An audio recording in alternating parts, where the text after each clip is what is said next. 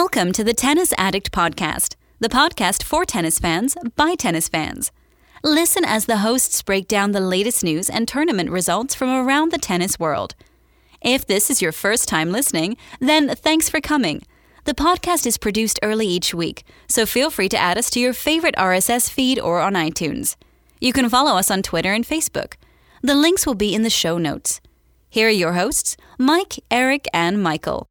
Hello, everybody, and welcome back to another episode of the podcast. I'm your host, Michael, and this is uh, going to be my review of the Nitto ATP World Tour Finals. It is, of course, the end, really, in a lot of ways, of the season. We have Davis Cup, of course, uh, following this, but for all intents and purposes, the season is over.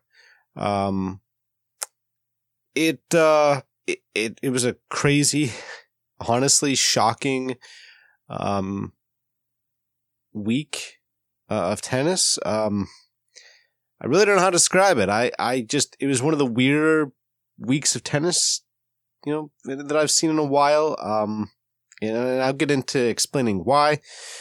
But of course, um, we have some news to get to, and then we're going to go over the World Tour finals. We're going to talk about uh, how each player more or less did, who they uh, defeated, who they lost to, how we got to the final really, and then I'm going to talk about the, the, final itself, who won, who lost, and uh, break things down and uh, really, you know, talk about what I feel was ultimately a very good final. But of course, starting out at the news, um, you know, Stefano Tsitsipas is the winner of the World Tour Finals. He defeated Dominic Thiem. It's the biggest title that Stefano Tsitsipas has won to date. Um, you know, you win the World Tour Finals. It's it's just it's a notch below uh, Grand Slam, right? Uh, Grand Slams are worth two thousand points. This is worth fifteen hundred. Masters one thousand, of course, are worth a thousand. Um, so this is just a, a notch or half a notch below winning a Grand Slam. So it's a big deal. Of course, and it's a big deal for a lot of reasons. One, it's uh, the World Tour Finals. Two, the top eight players in the world qualify for this. So, you know, it's um it's a tournament where you have to play the best of the best. So, navigating that, winning in the end, it's not easy. Um, it might seem easy based on how many times that Roger and Novak have won this, but it is very difficult. So, you know, looking at the the winner, uh, Tsitsipas, it's a great honor for him. It is he's 21 years old. He obviously has a, a, a bright future. Uh, we've had two players now you know, well under the age of 25, win back to back years. Last year, it was Alexander Zverev. This year, Stefano Tsitsipas. And I think where, uh, while we can look at the Grand Slams and we can lament about the fact that these younger players, they're not showing up, they're not, uh, they're not getting to the final. It's, um, it nevertheless is a good sign, okay, that these players are making the the end of the year finals championship. They are finding a way not only to play well, but actually win it. So, uh, but again, we're going to get into talking about Tsitsipas and Dominic Thiem and everybody else. But uh, there is other news to get to before we do just that.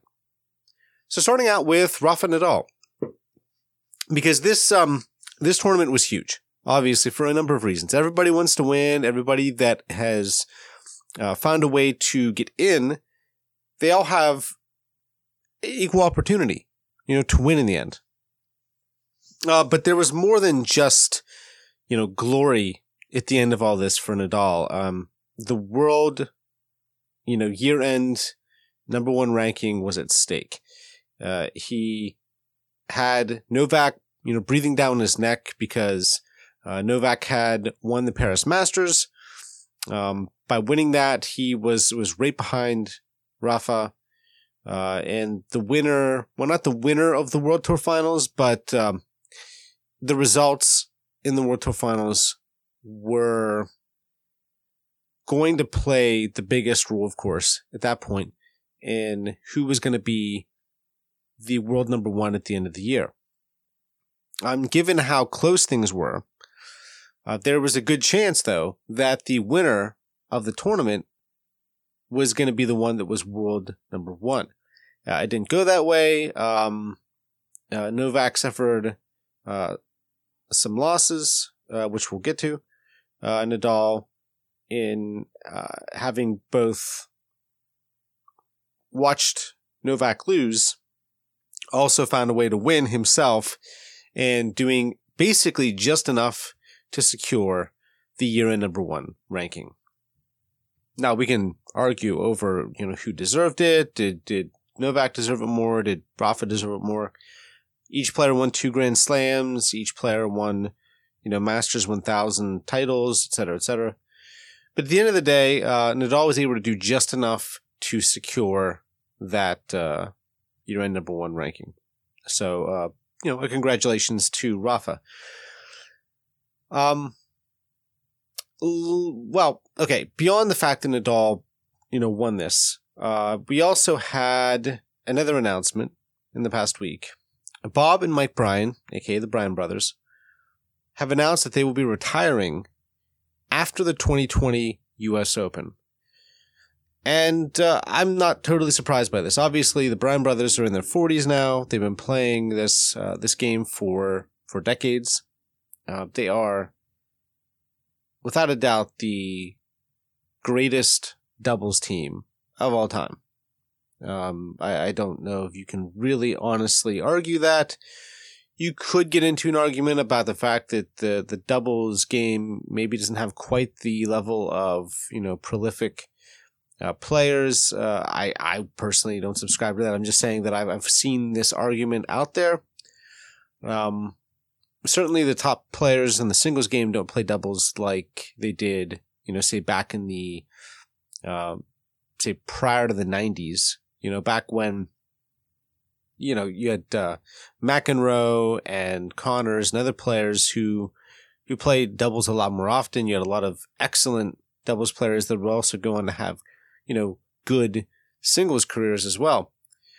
But, you know, setting that aside, there are some unbelievable doubles teams, you know, playing today, um, and, and over the last, you know, 10, 15 years when the Bryan brothers were the best in the world.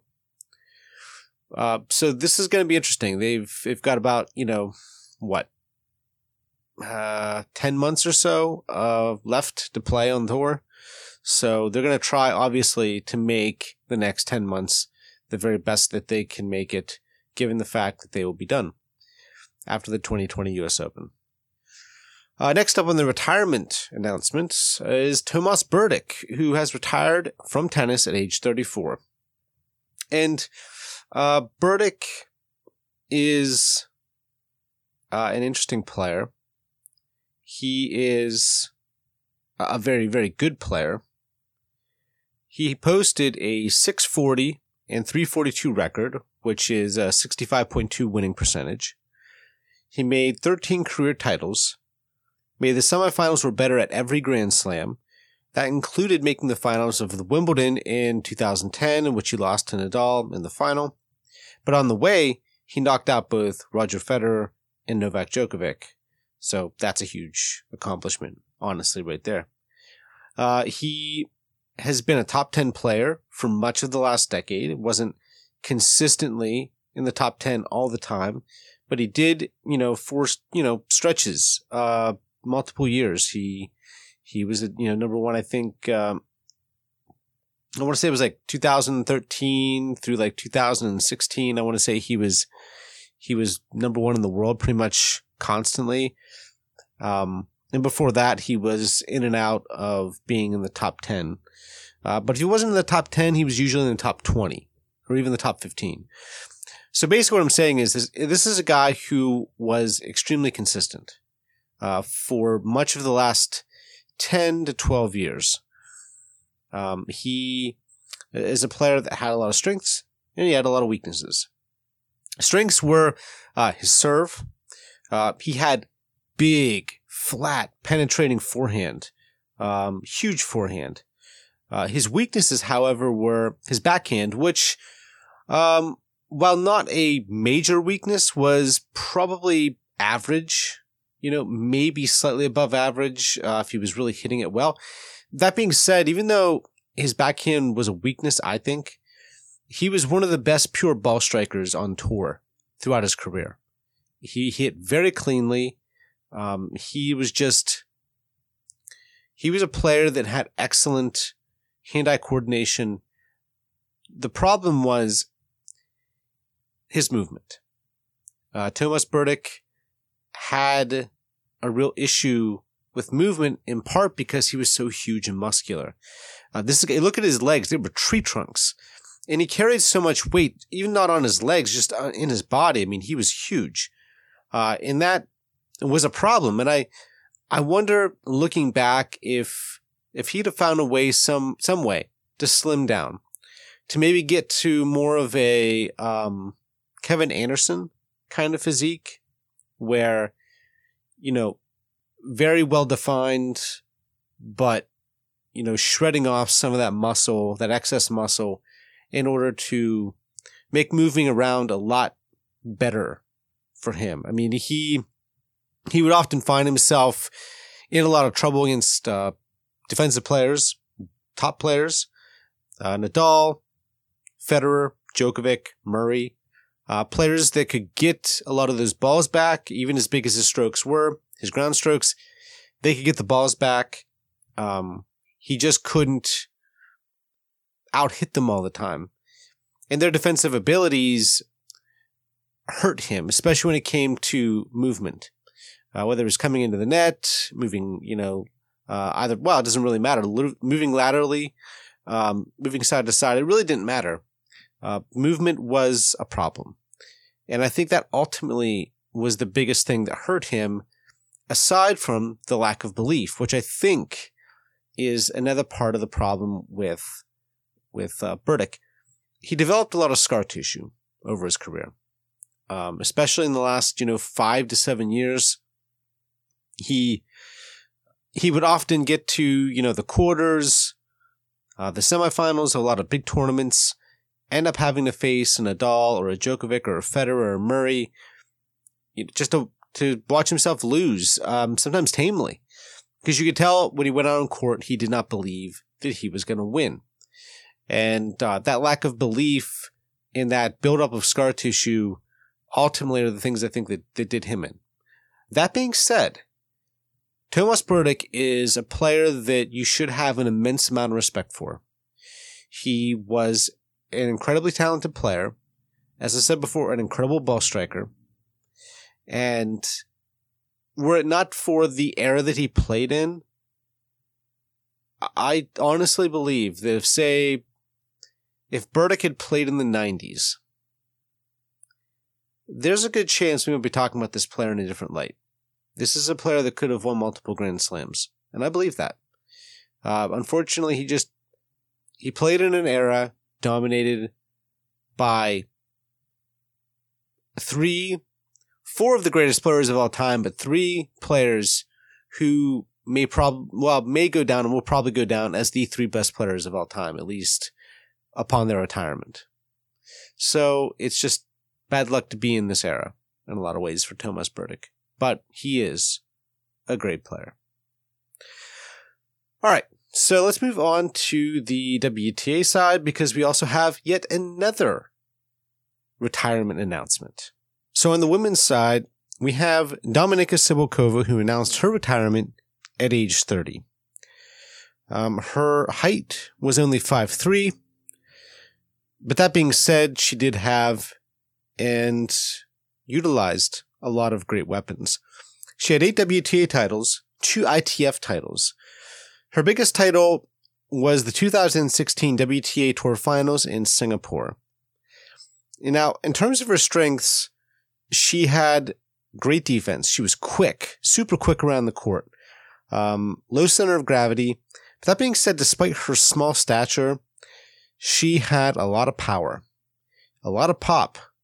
Um, she hit an, inc- an incredibly flat ball, and she was strong mentally. Very, very high energy player. Always dancing around, bopping around, uh, constantly, be, you know, showing her opponents that she was ready for the next ball. She loved to play. She was incredible um, at the net. She when she come in when she came into the net, she was small, but she was quick. She uh, she's able to hit good um, drop volleys, and uh, you know she was the kind of player that I think a lot of female players, a lot of any you know male players doesn't really matter male male female.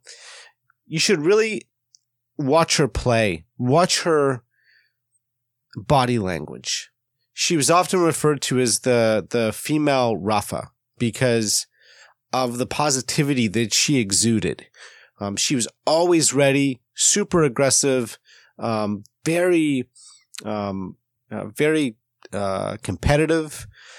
Uh, that being said, um, she did have weaknesses, and those were uh, a weak serve overall. Obviously, at five three, she wasn't going to hit a lot of aces.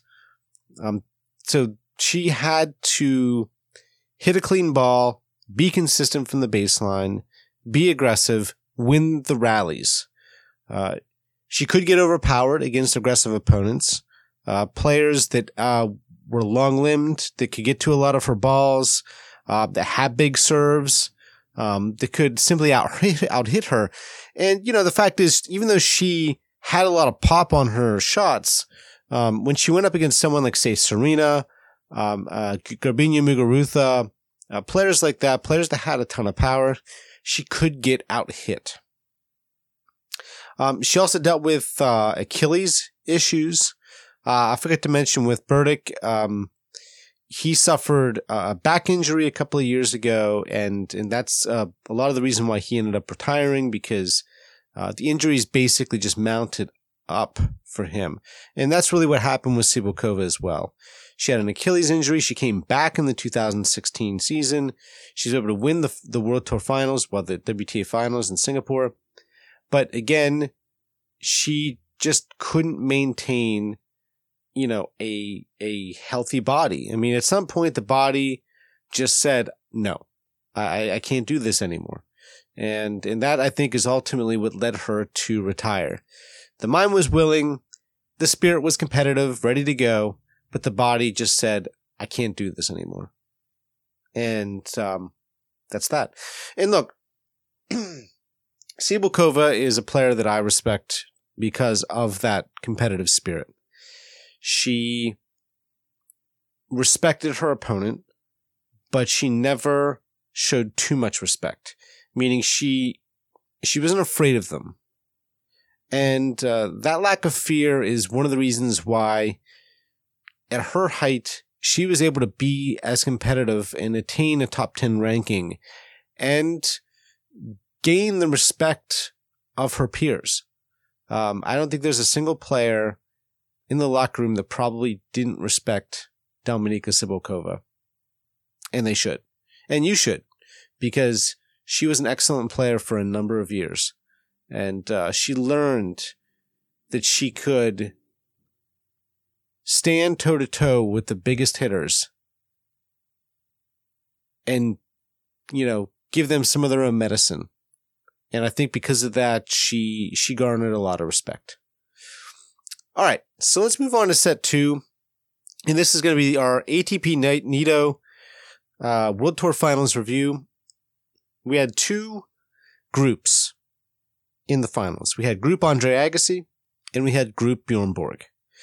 So in Group Andre Agassi, that was Rafa Nadal, Daniil Medvedev, Stefano Tsitsipas, and Alexander Zverev. In Group Bjorn Borg, it was Novak Djokovic, Roger Federer, Dominic Thiem, and Matteo Berrettini. Yeah, I got Berrettini's name right. Okay. um, so how did everybody fare? this past week? Well, if you look at number one on the list here, at least in Group Andre Agassi, the first on the list was Rafa Nadal. He didn't start out all that well. In fact, he started out about as poorly as you could start. He went up against Alexander Zverev and he looked, well, honestly, he looked terrible out there.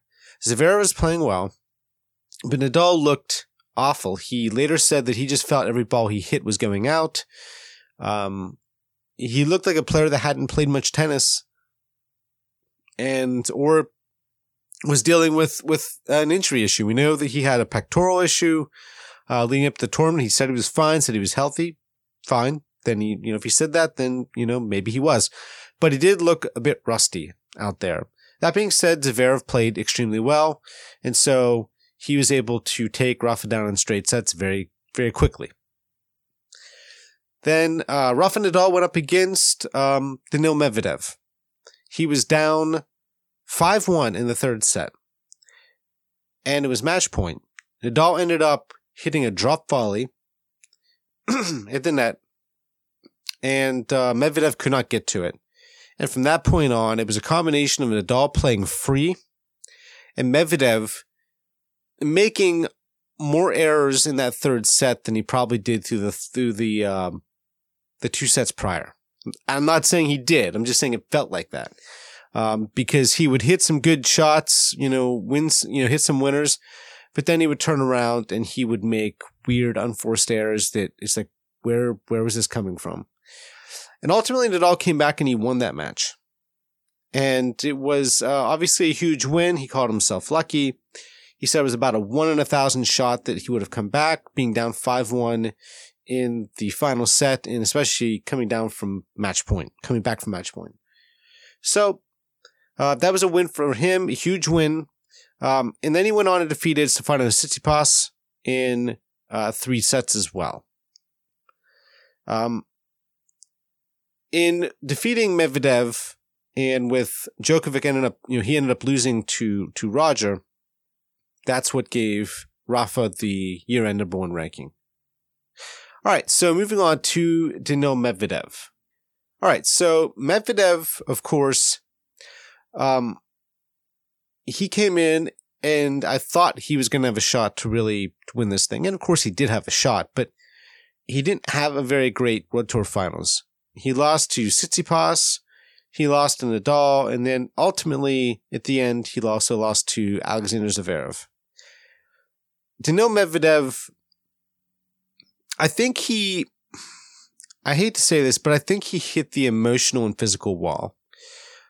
You know, all those consecutive tournaments, tournament after tournament after tournament, that's going to take something out of you physically and mentally. It will happen. You are going to hit that exhaustion point.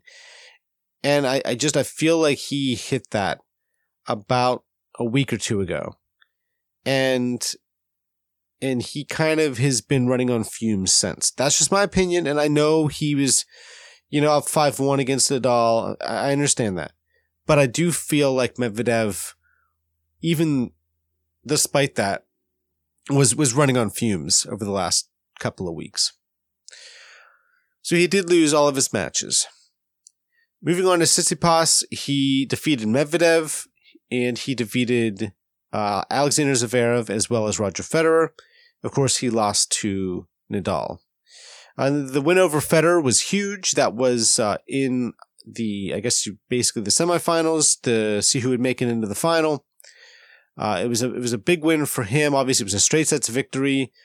Um, Roger did did not look great, honestly, in that match. Zverev was playing very well, uh, but but Roger looked tentative. His forehand was off. His serve was off as well. He he just wasn't playing very crisp tennis. He was getting uh, beat in the long rallies uh, most of the day and most of the match. So, uh, but it was a big win for for Tsitsipas. Obviously, he's defeated uh, Roger before, notably in the Australian Open um, quarterfinal.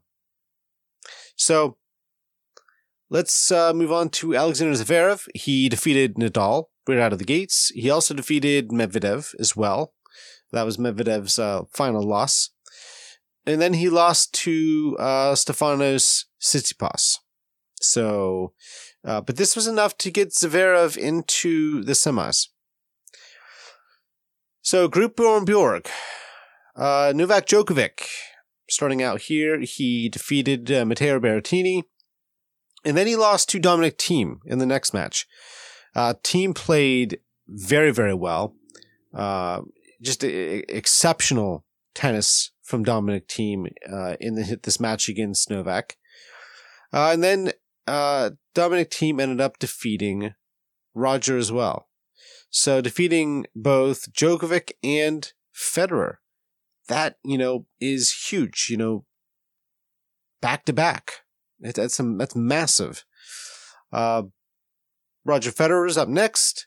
Uh, he defeated Matteo Berrettini. He, uh, he ended up defeating Novak Djokovic as well. And he lost to Dominic Thiem and Stefanos Tsitsipas. The win over Novak was, was, that was the best match Rogers played in a while. Um, it's the best match he's played against Novak in a long time.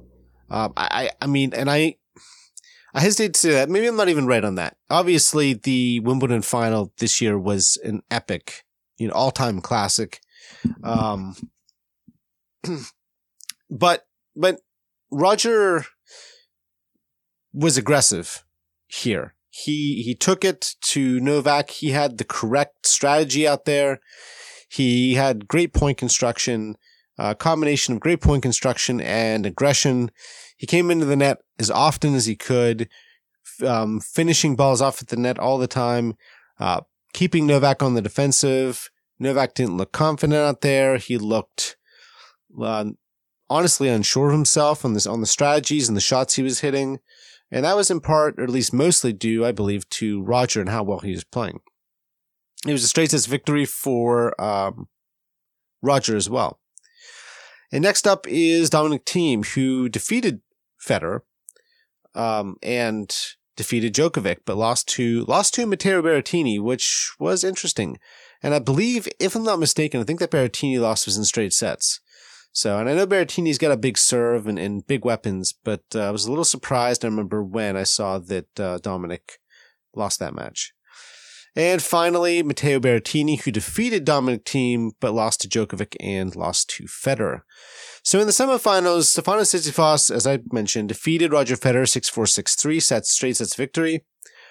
Uh, Dominic Thiem defeated Alexander Zverev in straight sets as well, 7-5, 6-3. And that gave us the final of Stefanos Tsitsipas and Dominic Thiem. Uh, a battle between two uh, next gen players, kind of, you know, I guess Sonic Team really isn't. He's what, 26 now. Um, but he's definitely in that younger generation that's looking to take over from the current all time greats, still kind of dominating the, the tour. And, uh, this was a fantastic match, folks. It was a really, really fantastic match.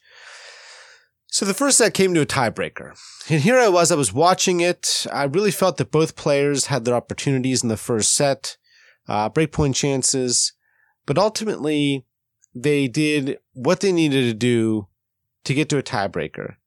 And Tsitsipas, honestly, he kind of shot himself in the foot, if I'm being honest here. Uh, he, he made some unforced errors in the tiebreaker that I just didn't expect uh, to see from him given the the situation.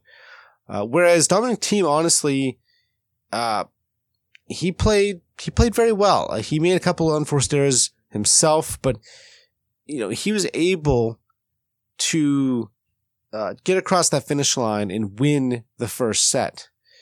But the second set is where Tsitsipas started to really dominate he got more aggressive, hitting harder shots, um, pushing uh, Dominic Thiem to his backhand side as often as he could, keeping him on the defensive, and finishing a lot of balls off at the net.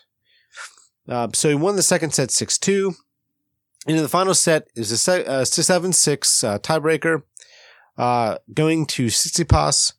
And uh, whereas the first tiebreaker saw Tsitsipas make a little, some weird unforced errors. It was Dominic Thiem that made some unfortunate unforced errors at the worst times. So if you look at the stats here for this match, Matt as a whole, Aces were pretty close. Tsitsipas had nine. Dominic Thiem had eight. Dominic Thiem had three unforced errors. I'm sorry, three double faults. Uh, Tsitsipas had none. Uh, first serve percentage was 61% for Tsitsipas, 68% for Dominic Thiem. First serve points won, uh, 50 of 60 for Tsitsipas for 83%, 52 of 73 for Dominic Thiem for 71%. Second serve points won 23 of 37, which was 62% for Tsitsipas, 17 of 33 for 51% for Dominic Thiem. Break points saved. Um, Tsitsipas saved 3 of 4. Dominic Thiem saved 7 of 10. So obviously, uh, Tsitsipas had more opportunities. He just wasn't able to convert on those, especially that first set when he could have uh, broken Dominic Thiem, and this could have could have been a straight sets victory. Um, ultimately, what this came down to was uh, Tsitsipas finding a way to just win more of his first serve points. As the match went along, he got stronger. Tsitsipas held his serve easier, and Dominic Thiem found it more and more difficult to hold his serve. 71% serve, uh, first serve points won. That's not bad. It's not a bad stat. But 83% is 12% higher. That's a big margin right there. Okay. Doesn't seem like it, but it is. Same for the second serve points. 62 to 51. That's um that's just you're not going to get over that hurdle. Okay? Uh because that's 12% uh, higher for Tsitsipas on the first serve and 11% higher on the second serve in points won. And that really comes down to uh, the margins. And the margins are really where it matters. Now, that second set 6-2, that, that helps Tsitsipas, I think, because he did kind of ran, run away with that set. But the first and the third set were tiebreaker sets, very tight, very close. Um, ultimately, Tsitsipas won um, 73 of 97 uh, points won, and uh, Dominic Thiem 69 of 106. So Tsitsipas won 75% uh, of his points, whereas uh, Dominic Thiem won 65. Again, 10% margin of victory. Right there. That extra that extra roughly 10% is the reason why Tsitsipas won this match. But ultimately, um, this was a great battle between two young players. Uh, we know that Tsitsipas is knocking on the door.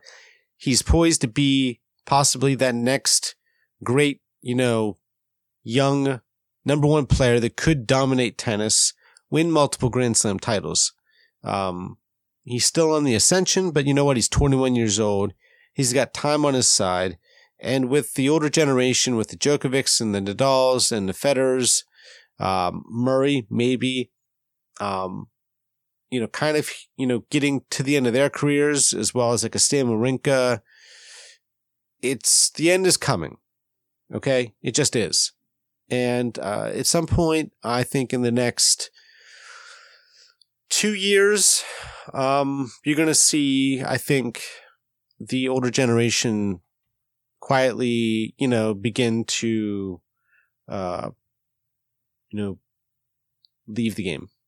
So as I look at, you know, these players that exist in our sport now, the young players, the young generation, um, it, it's a bright one.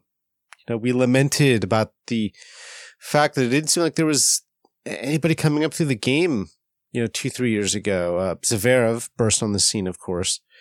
Um, which was like a bright light there. But there just wasn't anybody who was really making themselves well known. Um, you know, you heard about Tsitsipas within the tennis world generally. You could, oh, this is young guy coming up. He's got a lot of talent. Well, great, wonderful. There's a lot of, you know, talented players that get talked about that come up and flame out. They don't, they don't end up doing anything. Um, so, you know, talent doesn't mean everything. It's as much about the competitive spirit and the desire as it is about anything else. Uh, take a look at David Ferrer. Talented tennis player? Yes. Um, did he have big weapons? No.